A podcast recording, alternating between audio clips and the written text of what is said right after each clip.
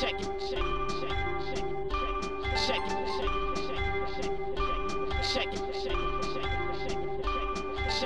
Zapraszamy na kolejny odcinek podcastu Codrive.pl, a w nim wyruszamy do Arabii Saudyjskiej. Cezary zdradza nam tajemnicę Dżuddy, jaki klimat panuje w tym mieście, czy jest bezpiecznie na drogach, a także czy można zjeść coś dobrego. Aldona tłumaczy kwestie bezpieczeństwa związane z tym Grand Prix, to w związku z przechwyconymi nad Dżuddą rakietami. Co zmieniło się na to, że w Dżuddzie po zeszłorocznych kontrowersjach udało się wyeliminować wszystkie zagrożenia z toru? Kto będzie najszybszy podczas tego wyścigu? Mercedes odblokuje swój potencjał? Czy nowa koncepcja aerodynamiczna będzie bezpieczna podczas jazdy w szybkich łukach. Zapraszamy. Dzień dobry wszystkim, witamy się z Wami w kolejnym odcinku podcastu Codrive.pl. Dzisiaj wyruszamy do Arabii Saudyjskiej na tor, który jest z nami od bardzo niedawna, bo pierwsze Grand Prix przecież odbyło się tam w zeszłym roku. Jednym z niewielu dziennikarzy, który pojawił się na miejscu w Dżudzie był właśnie Cezary, więc pomimo tego, że jest to w pewien sposób kontrowersyjne, myślę, Grand Prix, bo cały czas słyszymy o jakichś niebezpieczeństwach, które są nad Juddą, bo jakieś rakiety tam są celowane w to miejsce, co miejmy nadzieję, że nie przeszkodzi w rozegraniu tego weekendu e, wyścigowego. To Cezary przypomni nam, jaki jest klimat tego miejsca, bo Arabia Saudyjska to dosyć takie egzotyczne miejsce, z którym myślę, że większość e, nas, naszych słuchaczy i widzów nie miała styczności. Jak było w zeszłym roku? Myślę, że w takim naszym kręgu kultury zachodniej Arabia Saudyjska jest e, postrzegana jako jakieś takie imperium zła, gdzie jest mnóstwo uciśnionych ludzi e, i bieda i, i po prostu cywilizacja w powijakach albo brak cywilizacji. Absolutnie to tak nie działa. Mówiąc szczerze, e, no fakt jest taki, że nie jest to może jakieś najpiękniejsze miejsce na świecie i ta miejscowa storówka, tak to nazwijmy, jest w ruinie. Aczkolwiek ma swój bardzo, bardzo fajny taki klimat, to jednak jeśli chodzi o ludzi, absolutnie pogodni, przyjaźni, e, no, normalni tacy dobrzy ludzie, mówiąc w skrócie. No, nie mówię, że wszyscy, bo wiadomo, że wszędzie się znajdą różne osoby. Natomiast generalnie rzecz biorąc, absolutnie ten klimat, ta wizja Arabii Saudyjskiej, jaką mamy e, z, czy z opowieści czasami, czy głównie z mediów, szczególnie mainstreamowych, ona nie do końca pasuje do takiego życia codziennego Arabii Saudyjskiej. Zresztą to bardzo mi się też kojarzyło z Bahrajnem, bo też było dużo tam, kiedy były mm, e, niepokoje społeczne w Bahrajnie. Ja akurat wtedy pojechałem raz na wyścig do dziś się mówi też, że, że tam są łamane prawa człowieka i tak dalej, dysydenci. Nigdy w życiu będąc w Bahrajnie, nawet podczas tych napięć, nie odnotowałem e, u nikogo żadnego, e, po pierwsze, żadnego jakiegoś strachu, e, czy tam, że, że ukrywania, co się dzieje, a po drugie, jakiś oznak, że, że żyją w kraju opresji i, i w, no, że, że nie wiem, trzeci świat i tak dalej. Jest to oczywiście miejsce, które się rozbudowuje, które e, robi nowocześnieje, tak to ujmijmy, jest daleko w tej drodze za e, Abu Zabi, czy daleko za Bahrajnem. Tutaj jeszcze wiele rzeczy musi się zmienić, szczególnie jeśli chodzi o infrastrukturę, ale generalnie jest to miejsce takie pogodne, e, miejsce, w którym na drogach mimo że przestrzega się prędkości, jest dość niebezpiecznie, o czym oczywiście zeszłoroczna kraksa yy, moja świadczyła, kiedy jechałem na tor, kiedy dostałem strzała w tył samochodu w absolutnie absurdalnych okolicznościach, że naprawdę było dziwne, że coś takiego zaszło. Więc yy, no, to akurat też są jakieś takie powiedzmy bardziej klimaty, yy, klimaty arabskie. Sam tor tak infrastrukturalnie i no pamiętam, że w zeszłym roku to jeszcze dużo było rzeczy kończonych, że garaże były niby gotowe, ale trzeba, można było zajrzeć do kolejnego wolnego, a tam dziura w ziemi betonowa i, i jakieś graty, nie graty, robotnicy biegający wstawianie paneli, więc to, to jeszcze nie było dokończone. Teraz oczywiście to już będzie wszystko dokończone i no, biuro prasowe było w najlepszym stanie i cała ta wysepka dla mediów i to faktycznie było bardzo fajnie wykończone, stamtąd był bardzo fajny widok. E, padok powiedzmy też, no dość ciekawy i, i wykończony, natomiast jak się szło na tor, no to tam wszędzie widać było jeszcze takie te, te ostatki budowy. Natomiast generalnie muszę powiedzieć, że spodobało mi się tam, jeśli chodzi o klimat i tak jak były te dyskusje, czy Formuła 1 powinna jeździć takie miejsce, czy nie powinna, co jest jakby szeroką dyskusją, bo trzeba by się było zastanowić, czy powinna jeździć do Chin, a, czy powinna jeździć do Bahrajnu i jakbyśmy się zaczęli zastanawiać nad takimi kwestiami właśnie no, no, życiowo, e, wizerunkowo, politycznymi, to się może okazać, że w zasadzie można było wykluczyć z jedną trzecią wyścigów z kalendarza. No, chociaż Arabia Saudyjska jest powiedzmy postrzegana jako bardziej skrajny przykład, no to jednak no, ja po tamtym wyścigu doszedłem do wniosku, że że właśnie powinna, tak? że, że no, Arabowie pokazali, Saudyjczycy, o, tak, tak, tak, tak pokazali, że warto było tam pojechać i trochę się zapoznać z tą kulturą i na własnej skórze zobaczyć, że, że być może to nie jest aż tak straszne, jak to jest malowane. Natomiast ten incydent oczywiście znowu kolejny z rakietami, nie pierwszy, jeśli chodzi o sport motorowy w tym kraju, no jednak y, skłania w przeciwnym kierunku. No jeżeli jest jednak poważne zagrożenie ataku terrorystycznego wewnątrz kraju, y, to, y, to się bym zastanawiał, czy tam należy jechać. A jak e, kwestia samego uroku tego e, toru, bo jest tam taki moment, w którym po jednej stronie mamy morze, a po drugiej takie oczko e, wodne. Dużo jest tam, no poza tym, że tor nie był dokończony, jak ty tam ostatnio byłeś, albo w każdym razie nie do końca dokończony, to samo to miejsce tor i okolica to jest raczej ładne, takie kojarzące się z nowoczesnością, czy bardziej są to takie pustynne klimaty, nazwijmy to? Ani nie są to pustynne klimaty, ani nie jest to nowoczesność. Jak się wyjdzie z toru, to są po prostu takie no, zabudowa parterowa, to jest, na się dojeżdża przez taki rodzaj dzielnicy willowej. To są jakieś tam powiedzmy e, ładne e, domki, obok jest, jest taki shopping mall, ale ale na przykład jak się idzie do tego shopping mallu, no to widać takie fragmenty, że tutaj gdzieś na przykład jakaś płyta wielka chodnikowa odstaje i jest dziura między płytą a jezdnią, e, albo gdzieś tam z boku jakaś tam parcela, na której jednak ra, raczej gruz leży niż, niż cokolwiek stoi ładnego. Natomiast też jest kilka obok e, ładnych, dużych, nowoczesnych budynków, które bardzo ładnie robią tło i akurat sam tor jak, szczególnie jak jest, zapadnie zmrok, nie widać jakby tych śmieci pobudowlanych, czy generalnie śmieci, e, robi bardzo dobre wrażenie. E, i, a w telewizji to już w ogóle.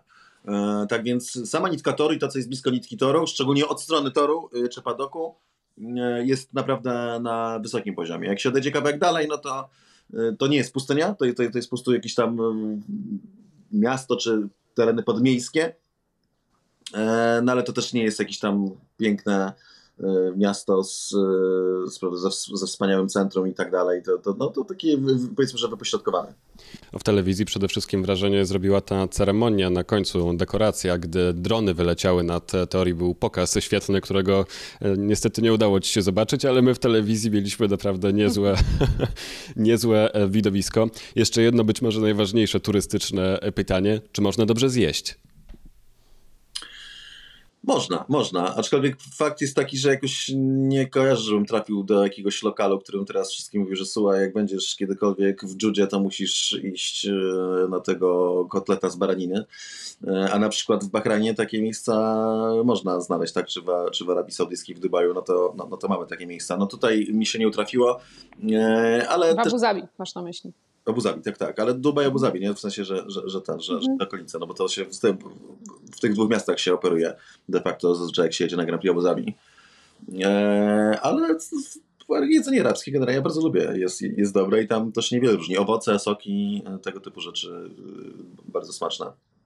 To ja może tylko uzupełnię, bo tylko wspomnieliśmy o tych e, wątpliwościach związanych z bezpieczeństwem e, przed tym wyścigiem. O co chodzi? Chodzi o to, że zostały przechwycone nad Juddą rakiety wycelowane w Juddę. To jest y, pokłosie konfliktu mm, w Jemenie. One zostały wystrzelone z Jemenu. Mówi się o. Jemen jest w stanie y, wojny domowej. Mówi się, że to jest taka wojna zastępcza między Iranem a Arabią Saudyjską, właśnie. I rzeczywiście nie jest to pierwszy przypadek w zeszłym roku podczas dekoracji po wyścigu Formuły E, który odbywał się w Riyadzie, nie w Juddzie jak Formuła 1A w Riyadzie. Też e, w pewnym momencie no, pojawiły się na niebie fajerwerki, to mówię w cudzysłowie, jakich nikt by nie chciał, bo zostały przechwycone zestrzelone pociski wymierzone w Riyad. E, organizatorzy, promotorzy Grand Prix Arabii Saudyjskiej już zabrali głos w tej sprawie, powiedzieli, że nie ma tutaj e, zagrożenia dla bezpieczeństwa, że bezpieczeństwo jest ich priorytetem.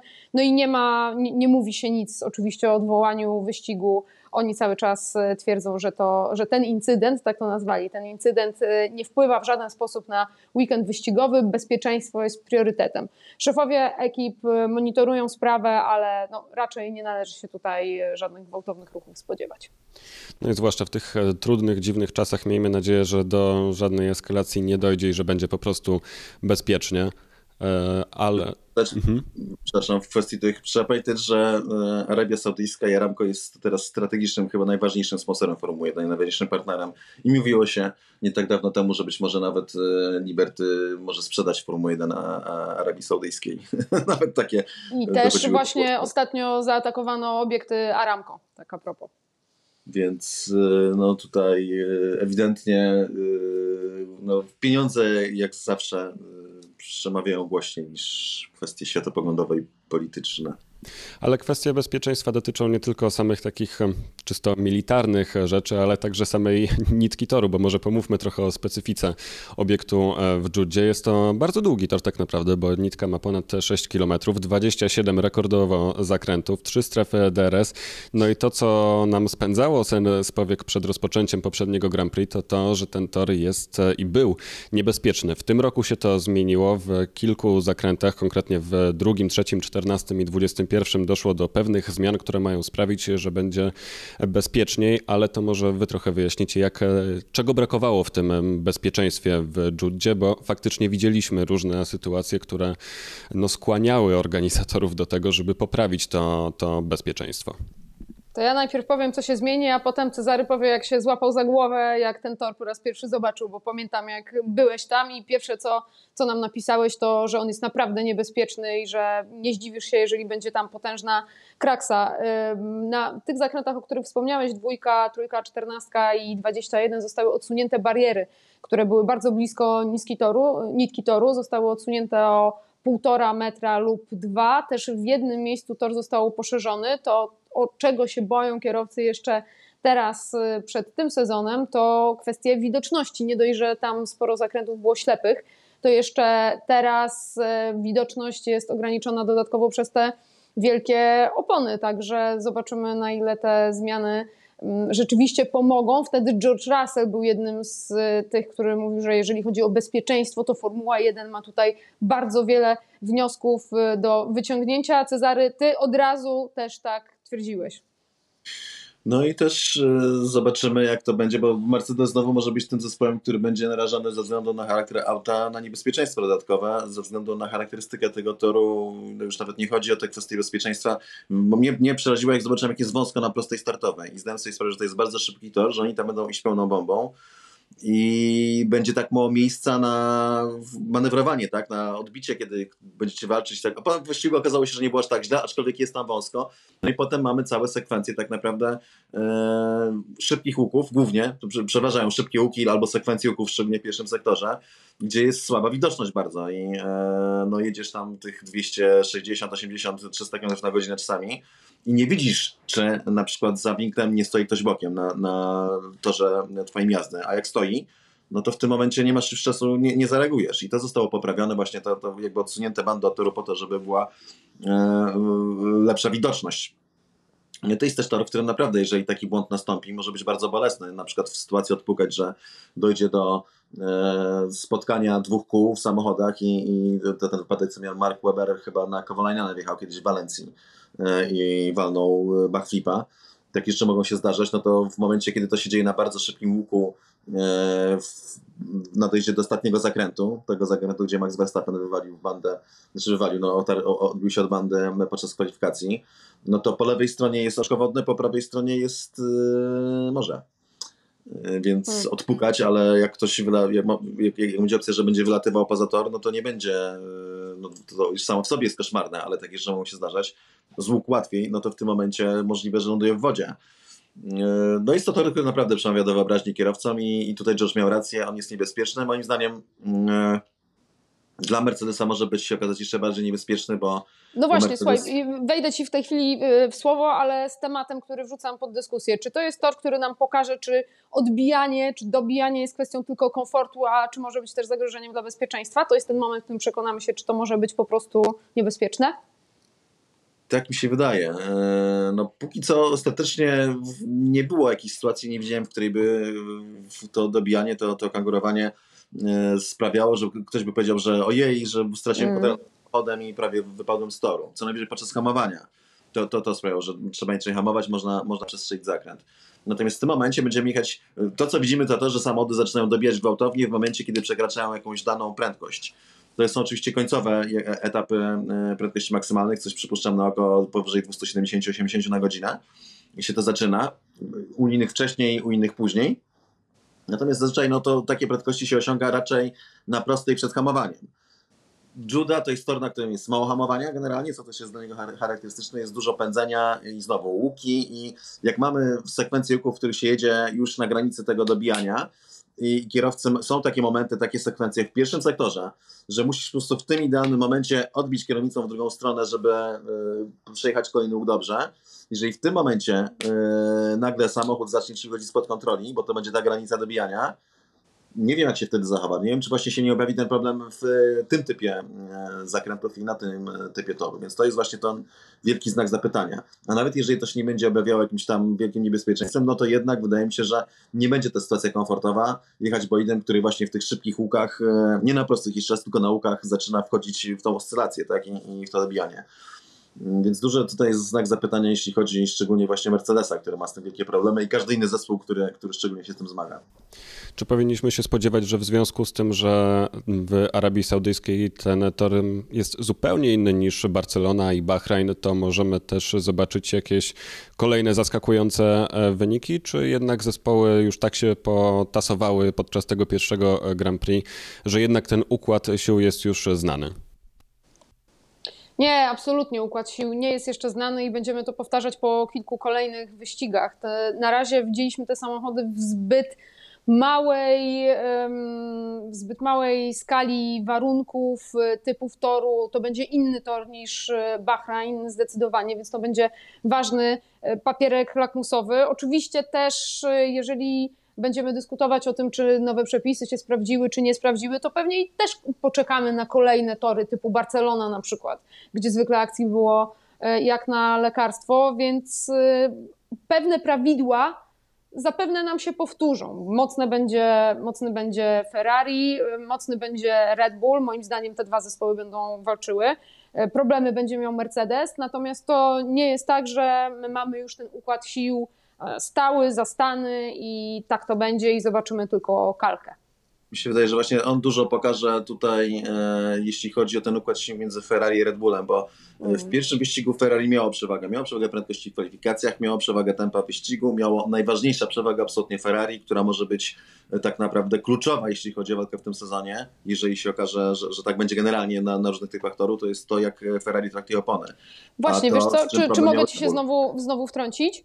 Bo y, mam wrażenie, że y, tak naprawdę no bo tak, to co chcieliśmy zobaczyć po tym pierwszym wyścigu w Bahrajnie, to to, czy przepisy się sprawdziły, czy się nie sprawdziły. E, czy łatwiej jest wyprzedzać, czy trudniej jest wyprzedzać? I tak naprawdę, jak spojrzysz na te opinie od góry do dołu stawki, to one wcale nie są jednoznacznie pozytywne, że tak, super, świetnie się jechało za drugim samochodem i cudownie się wyprzedzało. Przeciwnie, bardzo wielu kierowców narzekało na to, że jednak, gdy jechałeś za innym samochodem, to opony się gotowały i dziękujemy. I teraz pytanie, czy nie pozmienialiśmy, nie pozmienialiśmy, a czy jednak nie wracamy do tego, że opiera się nam to o to, jak poszczególne samochody zużywają opony po prostu. Chociaż z drugiej strony Kevin Magnussen sobie bardzo zachwalał. On miał w końcu rok przerwy, więc może taki odpoczynek od ścigania i niebycie w takim ciągu sprawiło, że nie wiem, czy łatwiej mu spojrzeć, ale ma jakieś świeże spojrzenie na temat. No mi się wydaje też, że ta walka Maxa z e, Charlesem pokazała, że jednak jest trochę inaczej, jest trochę lepiej. Było kilka innych pojedynków, no okej, okay, może nie mówimy tu o jakiejś wielkiej rewolucji, natomiast e, jeszcze, natomiast wydaje mi się, że jest jednak łatwiej, że walka jest bardziej możliwa i nie tylko ze względu na aerodynamikę samochodów, ale też ze względu e, na opony, które naprawdę pozwalają na wiele więcej. To było widać szczególnie po doborze opon w, w różnych sytuacjach przez, przez kierowców. Tak, przede wszystkim jeszcze raz, dwa pierwsze stinty Leclerca i Verstappena przejechane e, wolontaryjnie na najmniejszych oponach, co w ogóle w ostatnich latach nie występowało. Mm. A wiecie, kto, czyja wypowiedź dla mnie tutaj jest tak naprawdę najbardziej znacząca? Nie Magnusena, który oczywiście uzyskał dobry wynik, więc jest zadowolony e, i mówi, że jest fajniej i jedzie się lepiej. Nie Norisa, który z całym McLarenem ma bardzo duże problemy i on mówi, że, że poprawa jest minimalna tak naprawdę, e, tylko Fernando Alonso, bo Alpine jest ekipą środka stawki, solidną ekipą w punktach tutaj I Alonso jednak mówi, że jego zdaniem jest to w bardzo dużej mierze kwestia opon i że z opon wynikało to, że e, ok, gdy on miał szybszy samochód o dwie sekundy, to kogoś łatwo wyprzedził, gdy ktoś miał e, samochód szybszy o dwie sekundy w danym momencie, to jego łatwo wyprzedził i, i koniec. No w zeszłym roku też było dużo przewagi z opon i mimo tego może chodzi bardziej o stabilność tych opon, że w sensie, że można dłużej, mocniej, bardziej naciskać na, na, na tych oponach. Bo w zeszłym mm. roku tam było po prostu pierwsze kółko wyjazdowe, jak się wyjechało na świeższe mm. napięcie albo overcut, albo undercut i potem yy, czas się kończył. No. Potem trzeba było naprawdę liczyć no, na więcej szczęścia. No czas pokaże. Mi się wydaje jednak, że, że z takich czy innych przyczyn e, było ciekawiej, było jakby mm, możliwa większa, bardziej zacięta walka, natomiast e, Arabia Saudyjska w dużej mierze pokaże też właśnie na ile można jechać bliżej rywali, bo to, no. jest, to jest dokładnie tor, w którym są sekwencje szybkich huków, gdzie ten docisk dodatkowy, który mają generować samochody, bardzo się przyda właśnie, żeby jechać za rybami. A spodziewacie się też, że w Arabii Saudyjskiej znowu będziemy zaskoczeni tym, jakie będą podejmowane decyzje co do opon podczas wyścigu? No bo w Bahrajnie to wszyscy się chyba za głowę złapaliśmy, gdy zobaczyliśmy, że softy są zakładane. A Arabia Saudyjska to będzie powtórka z tego i powinniśmy się przyzwyczajać, czy to znak zapytania? Nie mam pojęcia. Nie, nie wiem. O Bahrajnie już nic nie wiem. No, no, no, myślę, że nikt tego nie wie, w skrócie. Hmm. Po prostu. To słuchajcie, przypomnijmy sobie, co działo się e, w zeszłym roku, bo wiadomo jest to, że Mercedes wygrał i kwalifikacje, i wyścig podczas zeszłorocznego e, Grand Prix. Czy to się powtórzy w tym roku? Tego nie wiemy i prawdopodobnie dowiemy się dopiero podczas kwalifikacji, jakie tempo ma Mercedes, chyba, że macie jakieś, e, spodziewacie się, że może teraz wyskoczą jak ten królik z kapelusza. Mercedes ma tutaj szansę powtórzyć wynik z zeszłego roku? No i chyba raczej odwrotnie, co? Raczej, je, jeżeli czegoś, to spodziewamy się, że będzie miał, że będzie miał większe e, problemy. No, patrząc za logiką tego, co się dzieje, no to, to jest jeszcze szybszy tor, jeszcze szybciej się jedzie przy prędkościach, kiedy bolid będzie dobijał i co więcej, no, jedzie się przy dużych, przy dużych prędkościach, a Mercedes ewidentnie ma problem z prędkościami topowymi. To to Wolf ściemnia, że to kwestia oporów czołowych. Y, logika podpowiada, że to kwestia silników, bo to pokazują wszystkie samochody z silnikami Mercedesa. Przypomnijmy, najwięcej bolidów, y, najwięcej silników w bolidach w jednej marki to są silniki marki Mercedesa i poza samym Mercedesem, który też odstawał od czołówki y, w Bahrajnie, wszystkie bolidy w zasadzie, które były z tyłu, pod względem tempa, to były bolidy napędzane silnikami Mercedesa, co nie jest przypadkiem. Nie bardziej, że Bahrain to jest tor, na którym jest w zasadzie cztery takie dłuższe, proste powieścia z wolnych zakrętów, czyli ewidentnie no, miejsce na, na, na silnik, na wyprzedzanie. I to zarówno na odejście z dołu, jak i potem na topowe prędkości. Tak więc na papierze nie będzie to tor pod Mercedesa. To wróćmy do wydarzeń z wyścigu zeszłorocznego, bo oczywiście był przepełniony kontrowersjami, różnymi dziwnymi decyzjami, negocjacjami między dyrektorem wyścigowym a szefami zespołów. E, przypomnijmy, na początku start dosyć stabilny, wydawało się już, że wyścig będzie nudny, aż w końcu Mick Schumacher wpada w barierę, pojawia się na początku samochód bezpieczeństwa, ale jest decyzja o pojawieniu się czerwonej flagi i podczas restartu Max Verstappen omija Louisa Hamiltona w drugim już w zasadzie zakręcie poza granicami toru. Tam dalej dochodzi do karambolu z udziałem George'a Russella, Nikity Mazepina, Sergio Pereza. Znowu mamy czerwoną flagę i pojawiają się wszystkie te negocjacje między Michaelem Massim a szefami mm, zespołów. Pojawiła się dyrektywa, która mówi o tym, w jaki sposób można wyprzedzać, i teoretycznie te manewry, jakie wykonywał chociażby Max Verstappen w Arabii Saudyjskiej, już będą zdecydowanie zabronione i powinno być to wszystko jasne, co można, czego nie można. I wiem, że ty, Cezary, tutaj masz sporą wiedzę na ten temat. Znaczy, to czytałem te nowe dyrektywy i one de facto absolutnie nie mówią nic nowego. Znaczy, w sensie to, co wtedy robił Max, robił dużo rzeczy, takiej dużo agresywnej, brutalnej jazdy, to według starych zasad było dokładnie tak samo. Chociaż moim zdaniem było przegięciem, że Max dostał trzy kary za, za, za to samo przewinienie. Słusznie zwraca uwagę, że został wypchnięty z toru przez Hamiltona po wyprzedzaniu, a potem w Abu Zabi przecież E, Hamilton nie dostał e, kary za to, że obronił się poza torem przed, e, przed Verstappenem. Tak? To było zawsze było tylko kwestia tego braku konsekwencji sędziów i wybiórczym karaniu albo nie karaniu kierowców za te same przewinienia. Co oczywiście każdy powie, że to nie było to samo przewinienie, bo tutaj tarki są zielone, a tam fioletowe, ale generalnie no, no to dokładnie opierało się na tym samym. To może e, Cezary, wykorzystując, że wziąłeś oddech, to powiemy, na czym polegają te wytyczne dotyczące standardów jazdy. Ja przyznam szczerze, że jak przeczytałam to w pierwszych słowach, to uśmiechnęłam się, bo, bo, bo, bo co tu jest nowego? No ale zobaczmy. Mm, jest napisane, że kierowca, który jest wyprzedzany, musi zostawić wystarczającą ilość miejsca samochodowi, który go wyprzedza, jeżeli e, ten samochód, który wyprzedza, jest w znaczącej części e, obok. Jasne, prawda? Wszystko Tada! Zawsze trzeba było zostawić miejsce i to przez słynne Fernando Alonso you have to always leave the space. No tak, zawsze trzeba zostawić mm. miejsce i tak zawsze było. Przy czym przyjmowało się wcześniej, że e, ten significant, tak, że ta znacząca ilość samochodu, to było tak umowne dość z tego co rozumiem, ale że trzeba było mieć e, przednie skrzydło na, na poziomie tylnego koła rywala, bądź też nawet przednie ko koła na, te, na, na, na poziomie tylnych koł rywala. Y, po wewnętrznej, tak? I to już jest ten, moment, kiedy, kiedy faktycznie musisz zostawić miejsce, inaczej jak dojdzie do, dojdzie do kolizji, to jest twoja wina. No ale zwróćmy uwagę, było zdarzenie Okona z Mikiem Schumacherem, Okon dostał karę w pierwszym wyścigu. Moim zdaniem słusznie, bo się ładował tam, gdzie nie trzeba, no ale no, znacząca część samochodu była już pewna. Skoro się zdarzyli koło w koło, to znaczy, że znacząca część bolidy była z przodu. Służę. Y, jednym z wyznaczników będzie, czy samochód, y, który wyprzedza, czy jego przednie opony są obok samochodu wyprzedzanego nie później Były. niż na szczycie zakrętu. Były, ale to, to, to jest ciekawe, bo to dotyczyło z tego, co, bo są raporty z BBC, wyprzedzania mhm. zewnętrznej że y, i to jest, i to jest inna rzecz, to jest powiedzmy trochę bardziej wyjaśniona i to bardziej pod kątem prawdopodobnie tego, co się na Monzy wydarzyło, bo, bo po dziś dzień nie rozumiem, dlaczego Max dostał karę za to. Znaczy dostał karę za to, że zaatakował z pozycji niemożliwej i to było szaleńcze, ale, ale mu się udało i mimo, mimo tego dostał karę. Y, to było takie po prostu zderzenie starej szkoły ścigania, to też Robert uważał, że Max się pchał tam, gdzie nie trzeba i że powinien dostać karę. Robert Kubica, ja tam uważam, że, że, że się zmieścił i nie powinien dostać karę. Czy takiej starej szkoły, że no, okej, okay, pewnych rzeczy się nie robi już, bo bez przesady, a, a nowej szkoły, która no, mówi, że jak masz znaczącą część samochodu na poziomie samochodu rywala, no to on ci musi stawić miejsce po prostu. I to jest ta nowa szkoła. E, to cały czas będzie tak samo, cały czas będzie uznaniowe i jedyna rzecz e, ostatecznie będzie dotyczyła tego, czy w końcu sędziowie zaczną postępować konsekwentnie, czy będą sytuacje takie, że lepiej będzie kogoś nie karać, no bo żeby nie dostał, typu, typowy Hamilton w zeszłym roku nie dostał trzeciej reprymendy za kilka przewinień, w tym także w Arabii Saudyjskiej, tylko po to, żeby nie dostać cofnięcia na starcie o 10 pozycji. Spoko, Potem... spoko, zmienili przepisy, już 5 reprymend tak, można. Potem było mówione, że y, nie, nie, nie, że to wcale w ogóle nie ma nic wspólnego i nagle FAI zmienia, że jednak 5 trzeba mieć takich przewinień, żeby zostać cofniętym. Co absolutnie nic nie zmienia, bo co, co, co, co to znaczy? Bo, bo dlatego, że jest więcej wyścigów.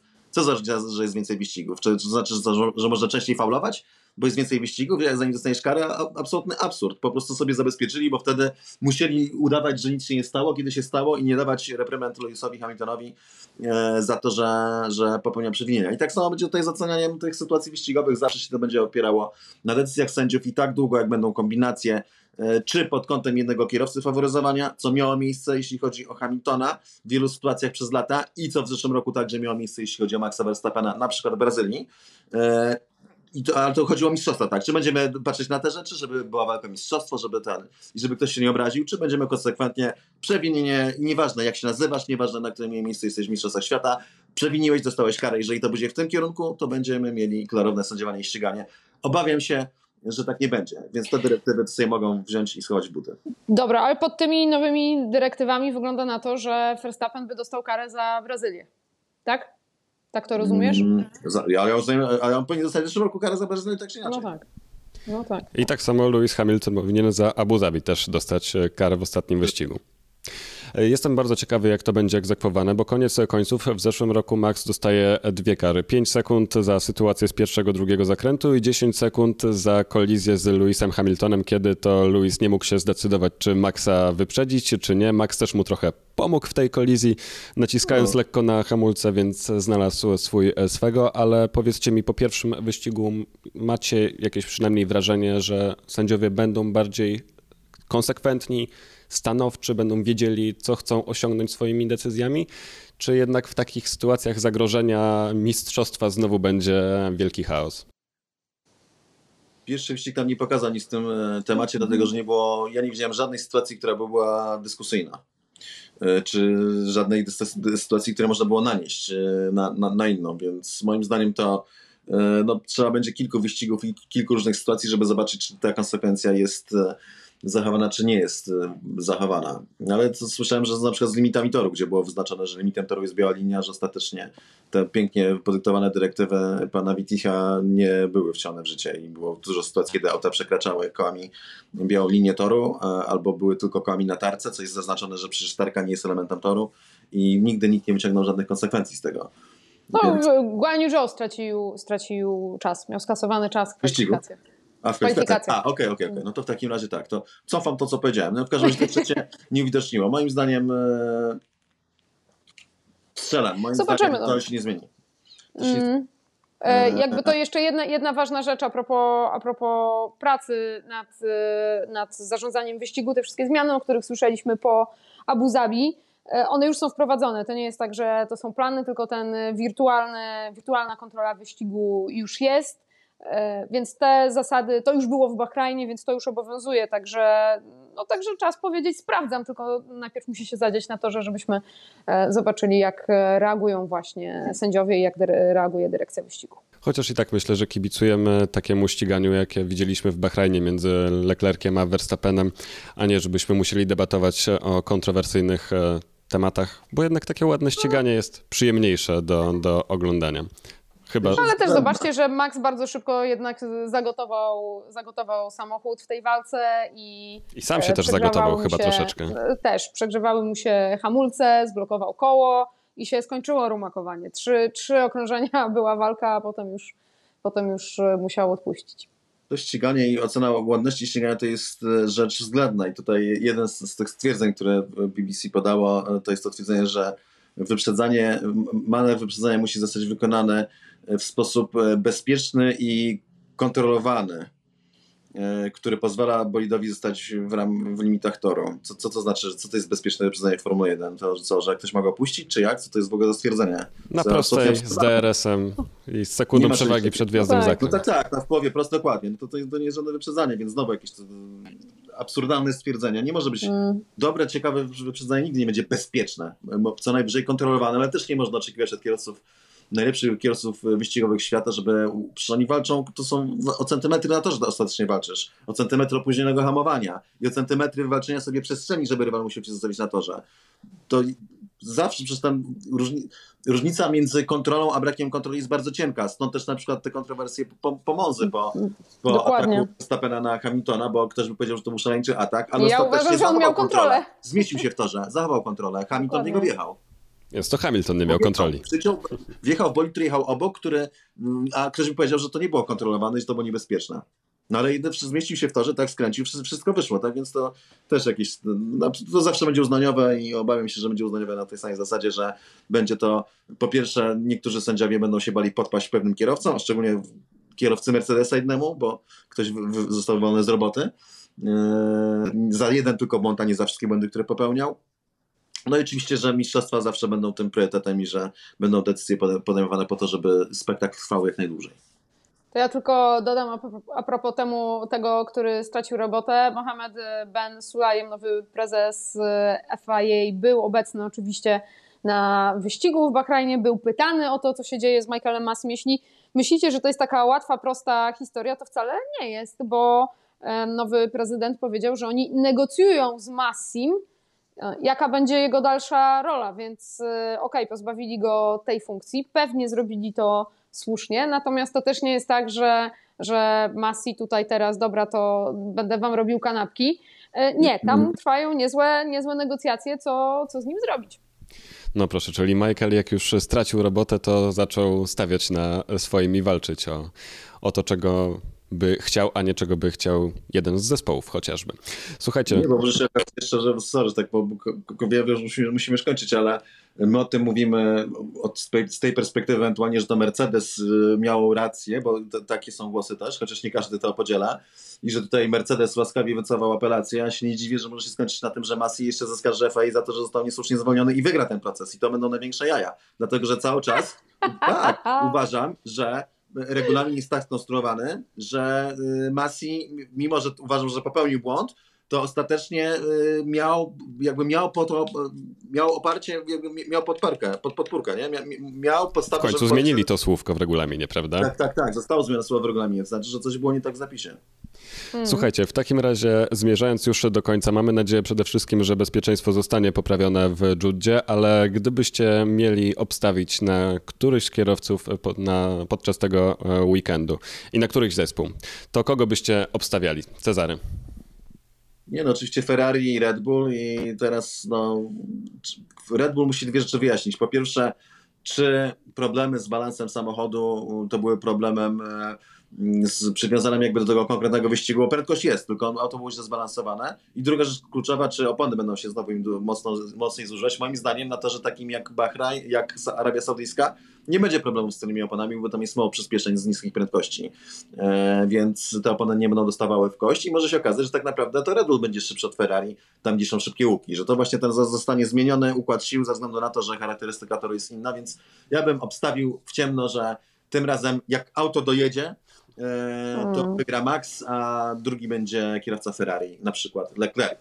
No i się nie Ale pokłócimy. Nie Mhm. Bo ja e, dokładnie tak samo obstawiam pierwszą dwójkę. Dla mnie to będzie Max Verstappen, Charles Leclerc, Carlos Sainz. Carlos Sainz, a nie Sergio Perez. E, tak samo obstawiam w Bahrajnie, że wyżej z tej dwójki Sainz Perez będzie Sainz i wygrałam pizzę. No, super. Warto, Także... warto się zakładać w takim razie. Słuchajcie, no tak e, zgranej trójki to chyba w całym internecie nie ma, bo ja również stawiam na Ferrari i Red Bulla i mam nadzieję, że Charles Leclerc będzie podtrzymywał tą sw swoją dobrą e, pasę, która mam nadzieję, że się zacznie.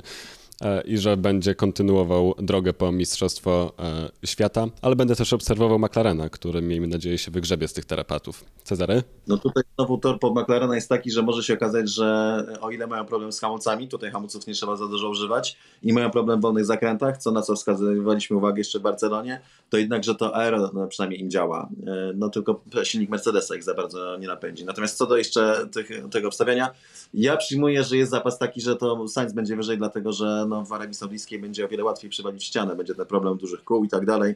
A Charles no, swoją prędkość niesamowitą i to, że się świetnie wow. i walczy, to pokazał nieraz ale też pokazał, że, że nieraz przyładował w bandę albo, albo po prostu popełnił jakiś niepotrzebny błąd, więc może te, te, w tym roku się przekonamy, czy jest to w stanie wyeliminować w momencie, kiedy ma bolid e, do walki Mistrzostwa Świata. Ale słuchaj, Ferrari dobrało sobie tak kierowców, że jeden i drugi lubi wjeżdżać w ściany, bo przypominam, że Carlos z kolei lubił pobocza w Rosji odwiedzać, e, więc... Ale Carlos nie, Carlos nie będę popełniał od, od, od szana już tak na serio. To prawda. No ale przyznasz, że to Soczi było dość spektakularne. Tak, tak, tak, to prawda. Wiesz, łatwiej inaczej się, patrzy, inaczej się patrzy na zawodnika, który wiedzie w barierę w Monako, a inaczej, który wiedzie w ścianę po starcie w Soczi. No, też inaczej w kierowcy, który wpadnie w bandę, bo go wyrzuciło, a inaczej w kierowcy, który wiedzie w bandę, bo skręcił w bandę, tak jak to zrobił Carlos Sainz. No. no więc będziemy obserwować, bo koniec końców może się okazać, że żaden z kierowców i Ferrari i Red Bulla nie dojedzie do mety i wtedy dopiero będziemy zaskoczeni. Tymczasem żegnamy się z wami, dziękujemy bardzo za dzisiaj i słyszymy się w propsach i disach po najbliższym Grand Prix.